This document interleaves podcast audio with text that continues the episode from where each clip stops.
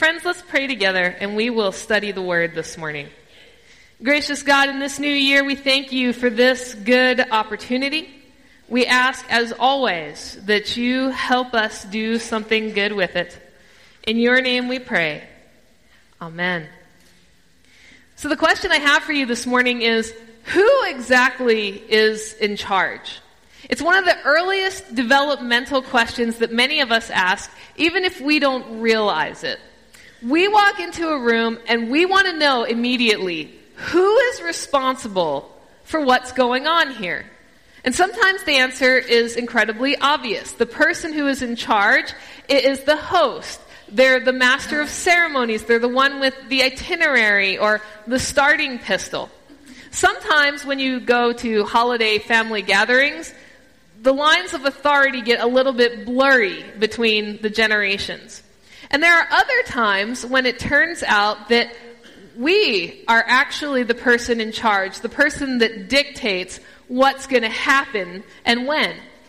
All of which is very well and good up to the point that we recognize that at the end of the day, none of us, not a single one of us on this side of glory, is actually in charge.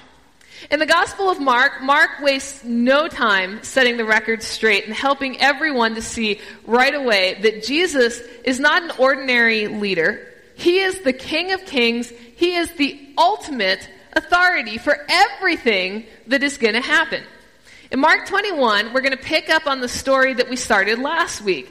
It's the story where Jesus gets down to business in his role as the one who is the Messiah, the Savior. Remember last week, Jesus was baptized, he was tempted, he gets his first followers, and now he's going to begin his teaching. All of this happens in the first chapter of Mark. They went to Capernaum, says Mark, and when the Sabbath came, he entered the synagogue and taught. They were astounded at his teaching, for he taught them as one having authority and not as the scribes. Immediately, Mark tells us that the people know that there's something a little bit different about Jesus and his teaching. This is not quite what they're used to, and it's very much more than a style issue. Mark records that, that Jesus does not, does not teach the way that the scribes teach. And there's a good reason for that. Because the scribes would have taught from a historical teaching perspective of what they knew and what they had studied, what they had learned. They would have been incomplete in their teaching because, like all scholars, they would have focused in on particular areas while giving lesser attention to other things. Some may have been interested in, in straight religious texts, and others may have preferred theology. And while all of them would have had some broad based knowledge of the general subject of God, none of them would have been able to speak with the authority in which Jesus spoke. They spoke of tradition. Jesus presented his confident interpretation of what was happening. So, why is that? Because the others were all scholars of God. I am a scholar of God. Pastor Sung is a scholar of God. Pastor Reed is a scholar of God. Technically, everyone in this room is a scholar of God. But Jesus is God. So when he taught, he could speak with absolute 100% confidence that he was in charge and that what he said was accurate and certain. Now, although this was news to the people in the synagogue, it should not come as a surprise to us here in 2016. Mark makes it clear that Jesus is the Son of God right away. He is the one with whom God is well pleased, and that the Spirit of God already dwells within him. No wonder he speaks with such authority, unlike the other scribes. Just then, there was in their synagogue a man with, a, with unclean spirit. And he cried out, What have you to do with us, Jesus of Nazareth? Have you come to destroy us? I know who you are, the Holy One of God. So while all the people who are there for the teaching are just starting to notice that there's a little difference, turns out to be a big difference between Jesus and the scribes, which they're accustomed to, it's the demon inside of the man in the synagogue who recognizes the authority of Jesus immediately. And friends, he was afraid. He was afraid because Jesus is the enemy of evil. Now, why would evil be afraid of Jesus? Well, today we're talking about authority, and evil loves to have authority. And so it thrives on the fear of others. One of the quickest ways to get control of the room is to incite fear. So I want you to consider something like one of the movie theater shootings. We all identify that as a horrifying, evil event. But consider some of the power issues that drive such things. The person with the gun instantly becomes the authority in the room, and it's not because they deserve it. It's not because they've done anything special. It is because all of a sudden they have captured an entire room with fear. The problem that evil encounters when it comes face to face with Jesus is that Jesus is not afraid. Jesus is not afraid, and evil loses its power in the face of those who are unafraid. This is why all the power and authority structures that we set up all over the world fail when it comes to the authority and power of Jesus. A lot of times the world structures operate out of a place of fear, not out of a place of truth, where Jesus comes from. The demon inside of the man could see that this was a fact, and he knew what was coming and was positive, rightly so, that he did not stand a chance. So that's why you hear that fear in the voice of the man.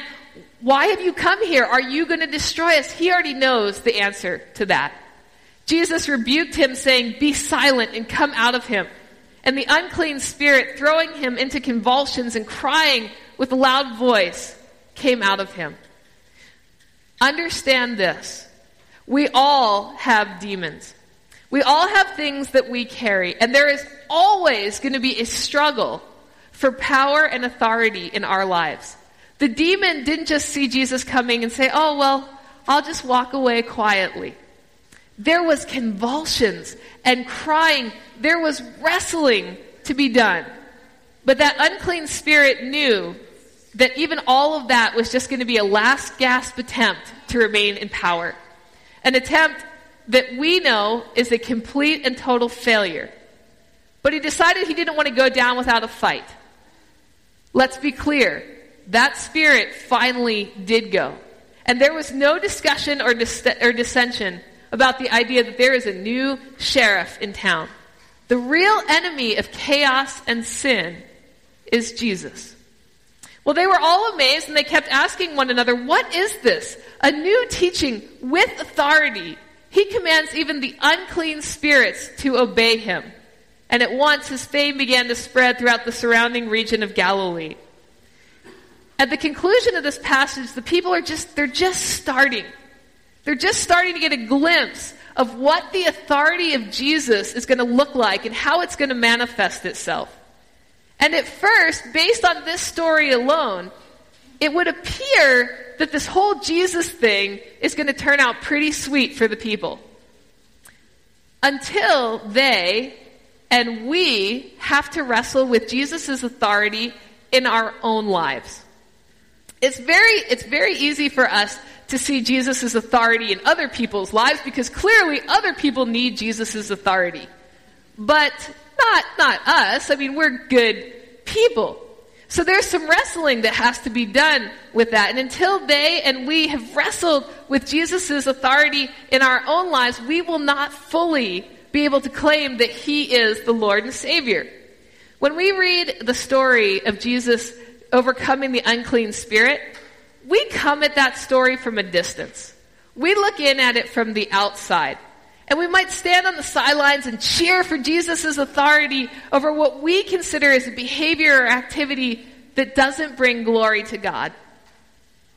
But is it possible to say that Jesus only has authority over others?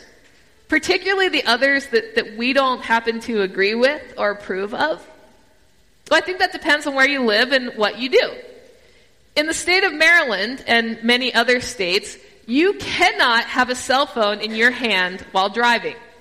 Whether that cell phone is on or off is irrelevant. You cannot have it in your hand. Not for talking, not for texting, not for doing your laundry, not for searching the internet. There is no phone, period. That's the law. Well, that's not the law here in Florida, though. However, if you are a Floridian who chooses to visit Maryland, then guess what?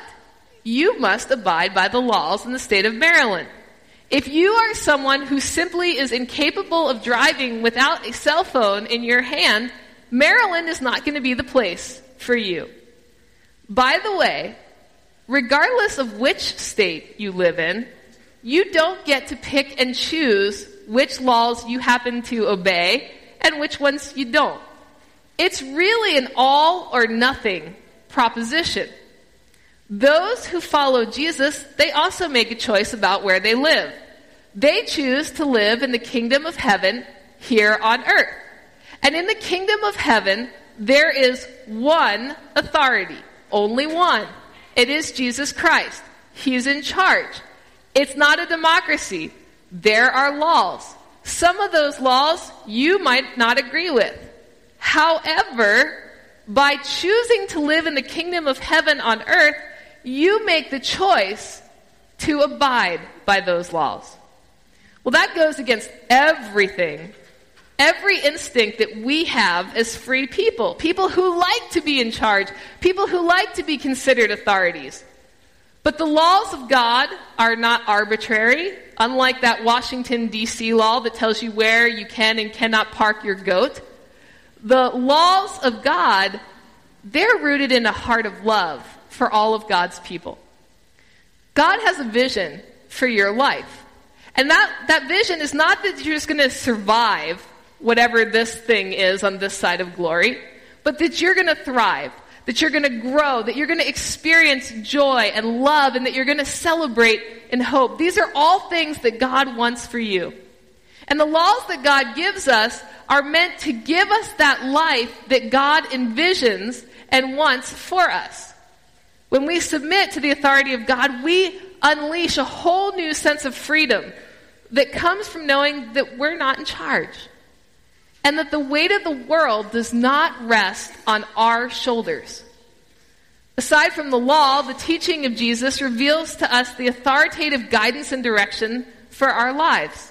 So, take for example when Jesus talks about loving your neighbors. That seems to be one that everybody knows. Jesus said, Love your neighbors. And instinctively, throughout the generations, we want to pick apart this whole, well, who, who exactly is my neighbor? I mean, technically speaking, what, what constitutes my neighbor? Because I, I kind of like the guy that lives to the left of me, but the lady three houses down is super annoying. Is, is she really my neighbor? And the reason that we do that is because we know that we're under the authority of God. We don't get to pick our neighbors necessarily because we're not talking about just your physical who lives next door to you. So what we do when we ask questions like that is that we're trying to eke out a little bit of control in a situation that we don't have a lot of control over. And we also know that under the teaching of Christ, neighbors is a very broad word. A very, very broad word. If you follow Jesus, if you recognize his authority, then you love your neighbor, period. No ifs, ands, or buts about it. Qu- chances are, if you're asking, is this person my neighbor? The answer is yes. Yes, they are. It is that simple and it's that complicated. But here's a question for you. What happens if you go about loving your neighbor and it turns out that your neighbor is a total jerk. Why doesn't your neighbor have to love you, especially because you're such an amazing person? Again, it comes back to choice. Nobody is going to force you to follow Jesus, to recognize his authority and power. But here's the deal nobody's going to force your neighbor to do that either. If you make the choice to follow Jesus and to recognize his authority in your life, then you're going to strive to live your life in a way that falls under that authority even if your neighbor makes a different choice. That's going to be true for us as a church as well. A few years back, as a church, we voted unanimously to affirm about eight different statements of what we believe and what we practice here in the life of this church. The first two of those statements are that Jesus Christ alone is Lord and Savior. So, what that means is that we claim and proclaim the authority of Jesus Christ in our lives. And that means that He sets the tone, the vision, the mission, the ministry, and work of this congregation. Not me, not the elders, not the choir or the worship team, not even the members. Jesus runs this place. He's in charge of what's going to happen around here. So if it matters to Jesus, it needs to matter to us. And if it bothers Jesus, it needs to bother us. And we use the word alone in our statement because we commit ourselves to following Jesus and not going on tangents when the world decides to walk away from Jesus. Jesus never abdicated his authority, so it turns out that he's still the ruler of all. The second belief that we hold is that the Bible is the unique and authoritative Word of God. Since we find ourselves in a time of waiting for the return of Christ, our key reference to knowing Jesus, to submitting ourselves to his power and his authority, comes from the Bible. And so that's why week after week, we go back to the Bible again and again to learn and to remind ourselves of what we've committed to, what we believe in when, when we chose to follow Jesus and to be under his authority. Now, a lot of people interpret the Bible as a whole rule book, this whole list of do's and don'ts. But I'm kind of with N.T. Wright. He's a, he's a biblical scholar, scribe, not Jesus, who says that the whole Bible speaks to the authority of Jesus.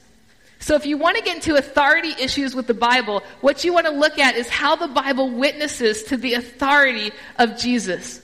The Bible is the clearest resource that we have for establishing the authority and power of Jesus as Lord and Savior.